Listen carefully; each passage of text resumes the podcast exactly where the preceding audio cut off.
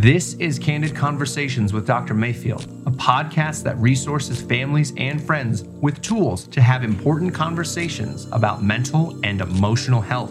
This show is sponsored by Mayfield Counseling Centers, helping you find clarity, hope, and purpose. Here's your host, Trevor Sheeran.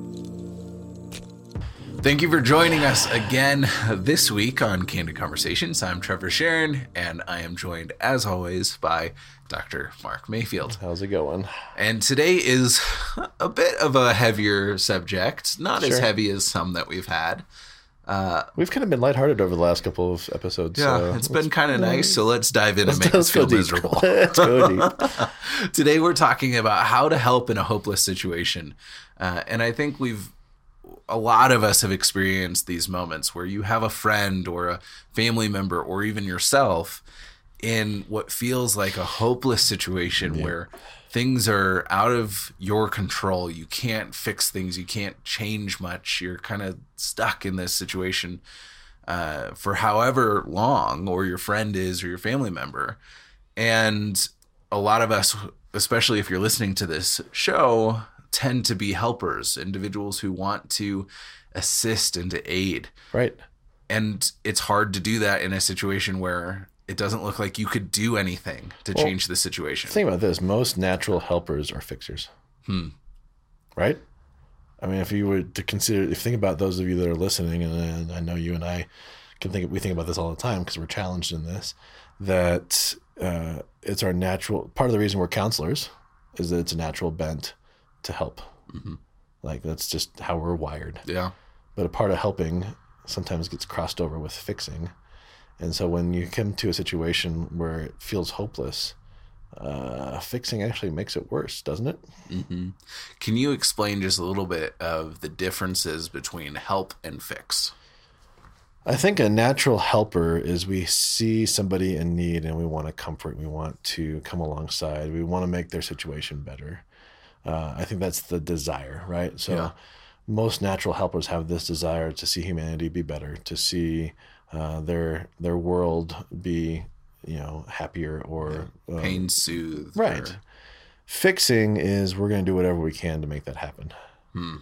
Uh, and you know, if you're in a relationship with somebody, uh, you know that that often doesn't work.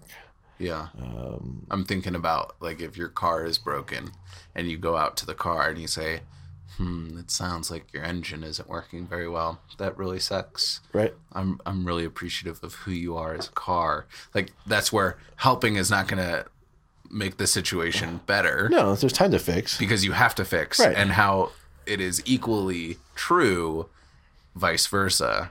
It is. Uh, and that's where I think in a lot of relationships, uh, I really encourage, especially when counseling session, why don't you ask? You know, you ask the person that you're wanting to help, what do you need? And take them for their word. Because if I'm in a relationship with somebody and they say, hey, I just need you to listen right now. Okay. Yeah. My natural fixing desire is still going to be there, but they asked me to listen, so I'm going to listen. Yeah. Uh, if I'm in, you know, uh, hey, I need you to come up with a solution. Okay. I'm listening and now I'm coming up with a solution. Right. Or fix this. Oh, okay. Got Yeah, it. Got it. Thanks. But I think a lot of times we misread those things, Yeah. especially in, in if you're not trained as a counselor or even if you're trained as a counselor uh, Right. and you're a husband like myself and I get those wires crossed sometimes at home.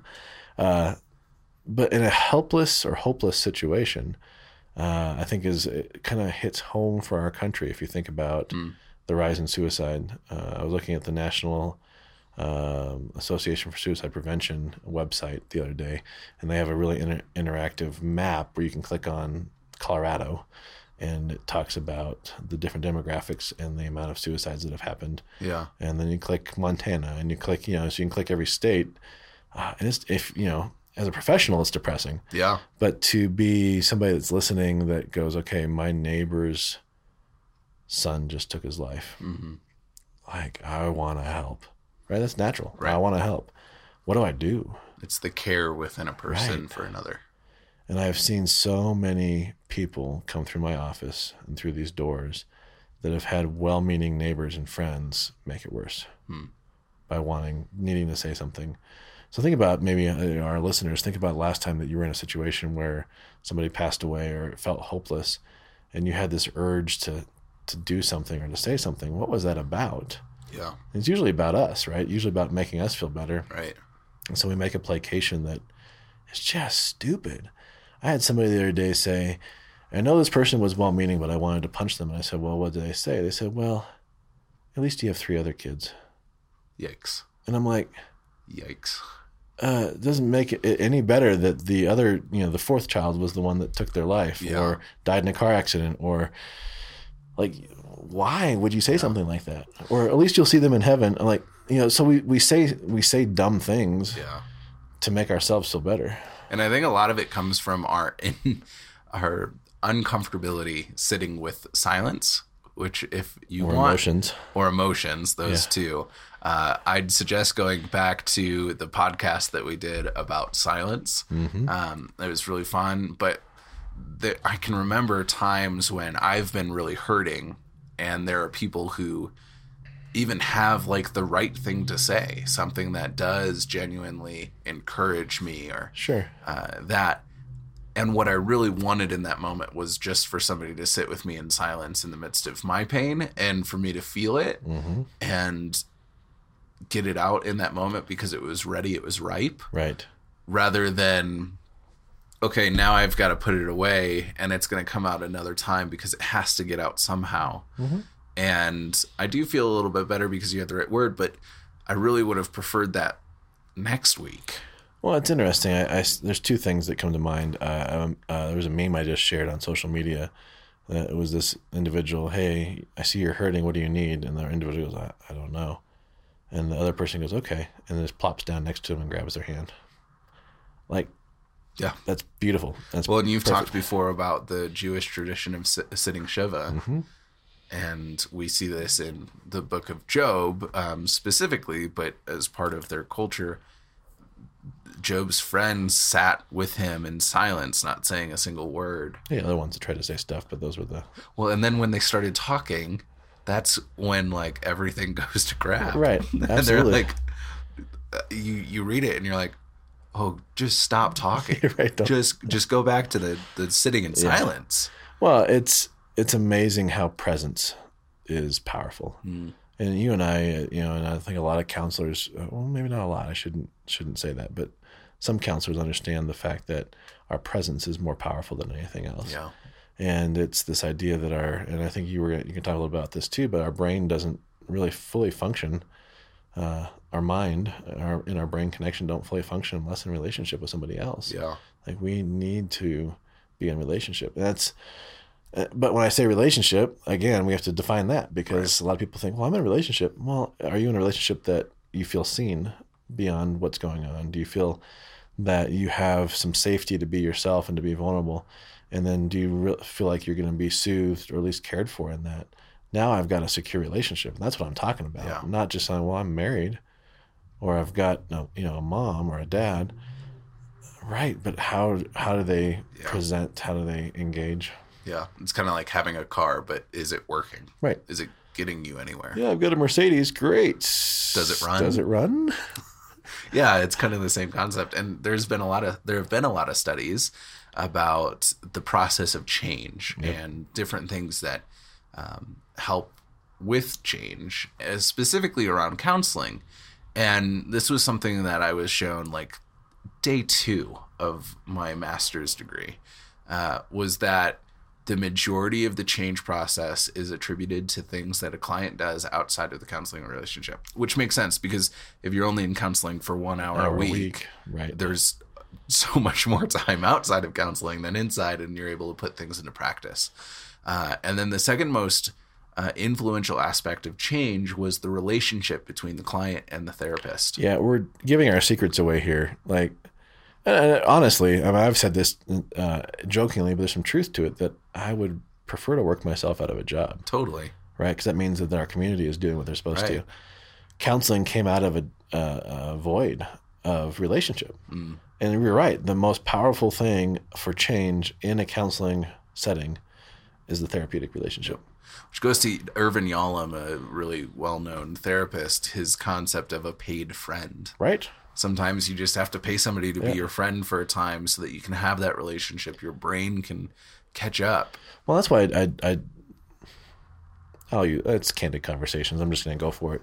That's why I despise the medical model because it's let's throw a label on and give you some medication and you should be okay.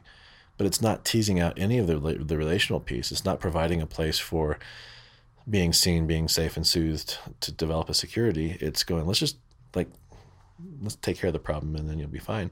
Well, no, it's not really taking care of the problem. It's masking the problem. Maybe giving you a leg up, and that's fine.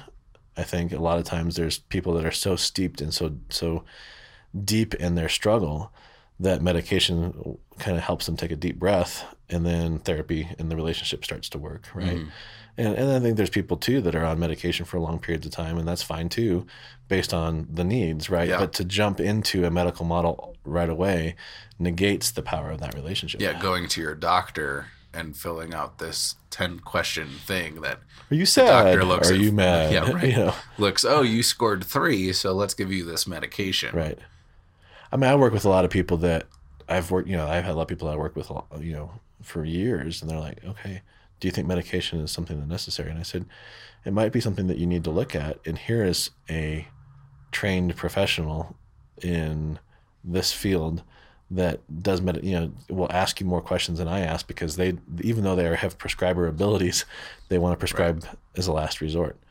Oh, so they're going to listen to me and it's not going to be a 15 minute conversation? Yeah. Well, yeah. And then it's that collaborative that piece.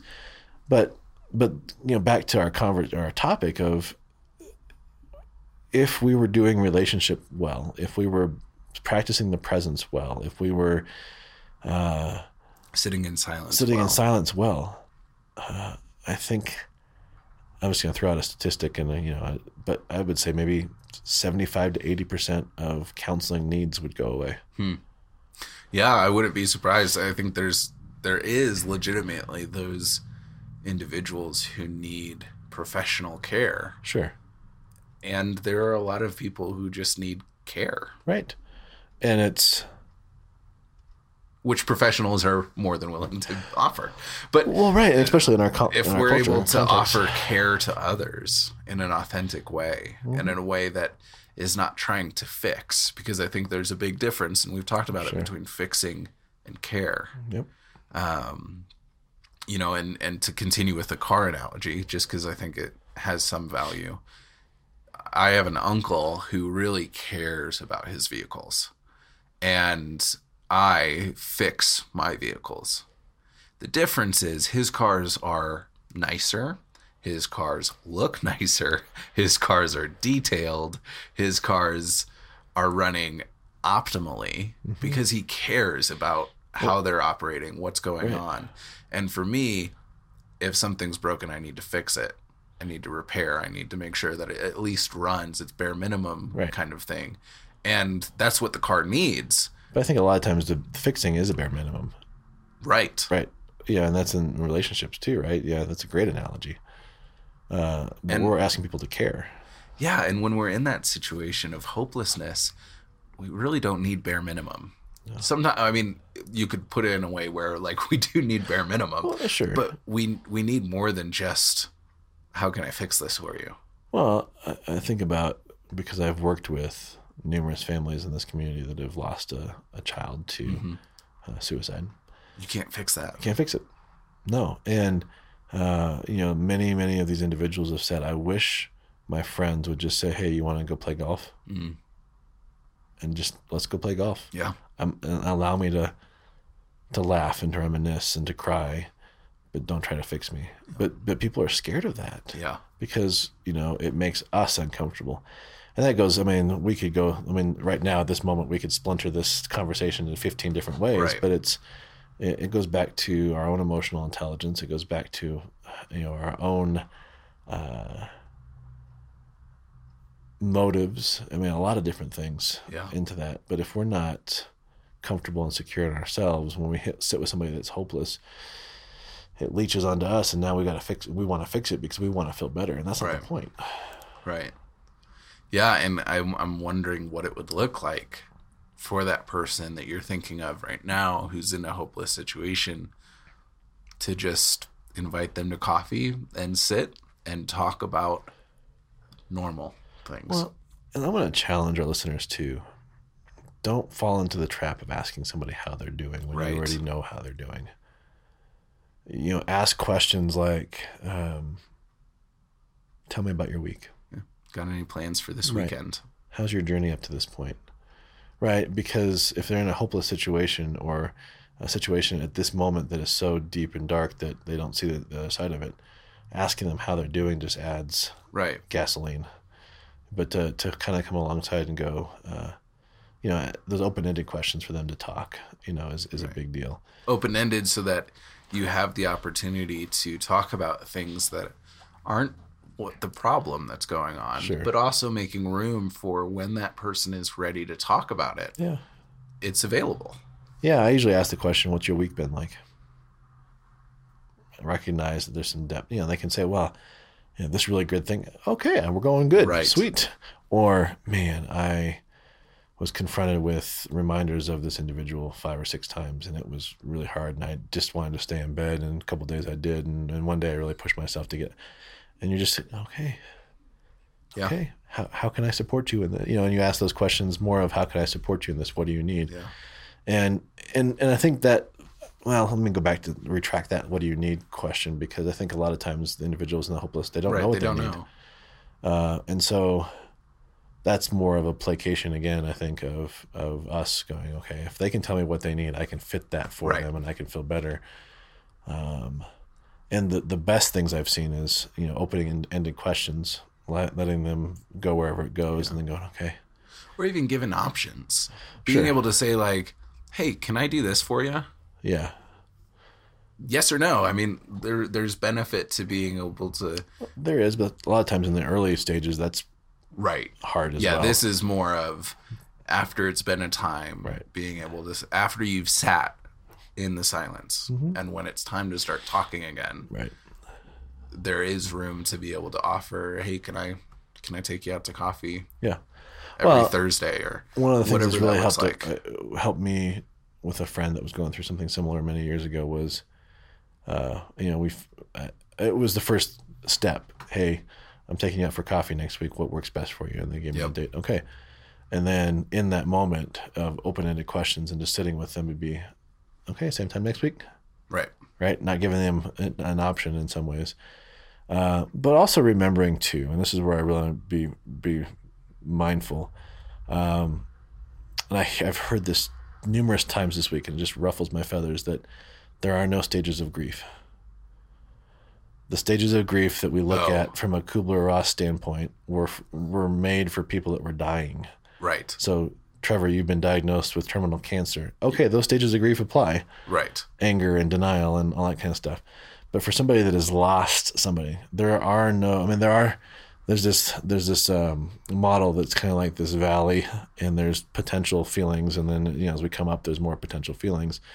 But usually, I draw with my clients. I'm like, I draw just this messy line and the feelings and everything like Right. that because everybody's process is different. I'm working And you process grief differently every single time. Right. And so, uh, you know, I've got something that's going on and, and near and dear to, to my heart, and everybody is is processing and grieving differently.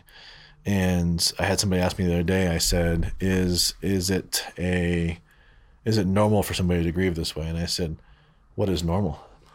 Like, yeah, if they are not able to get out of bed three months from now, maybe we should be concerned. But right now, if they're not getting out of bed, they're not getting out of bed.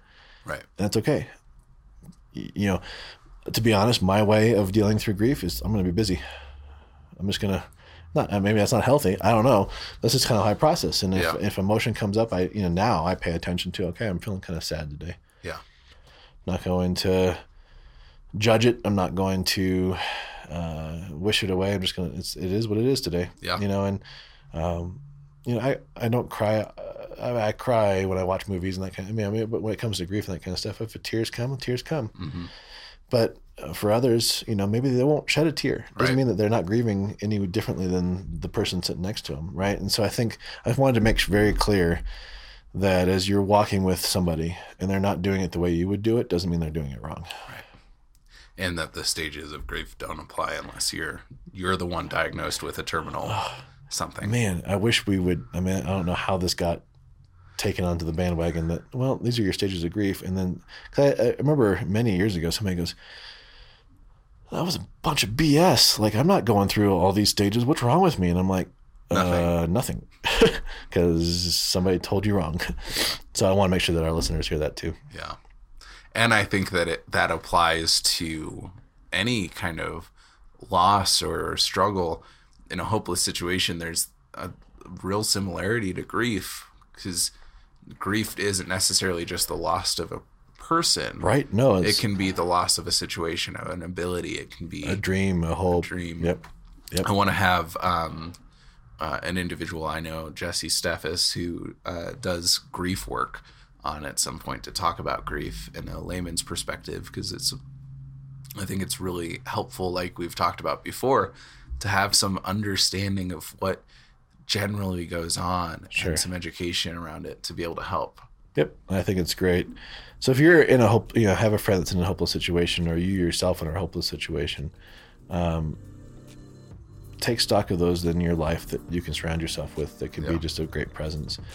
And as Dr. Yalom would say, it's okay to pay a friend. Totally. So find a counselor that works in your area that's like-minded that can walk with you through this. It could be six weeks, it could be six months, but Yep. you know you might need that. Yeah. Feel free to reach out to us. We'd love to help you get connected with a therapist here or elsewhere. Uh, you can do that 719 452 4803, or you can email us candid at mayfieldcounseling.com. Thank you for joining Candid Conversations. If you would like more information, you can email candid at mayfieldcounseling.com or call 719 452 4803.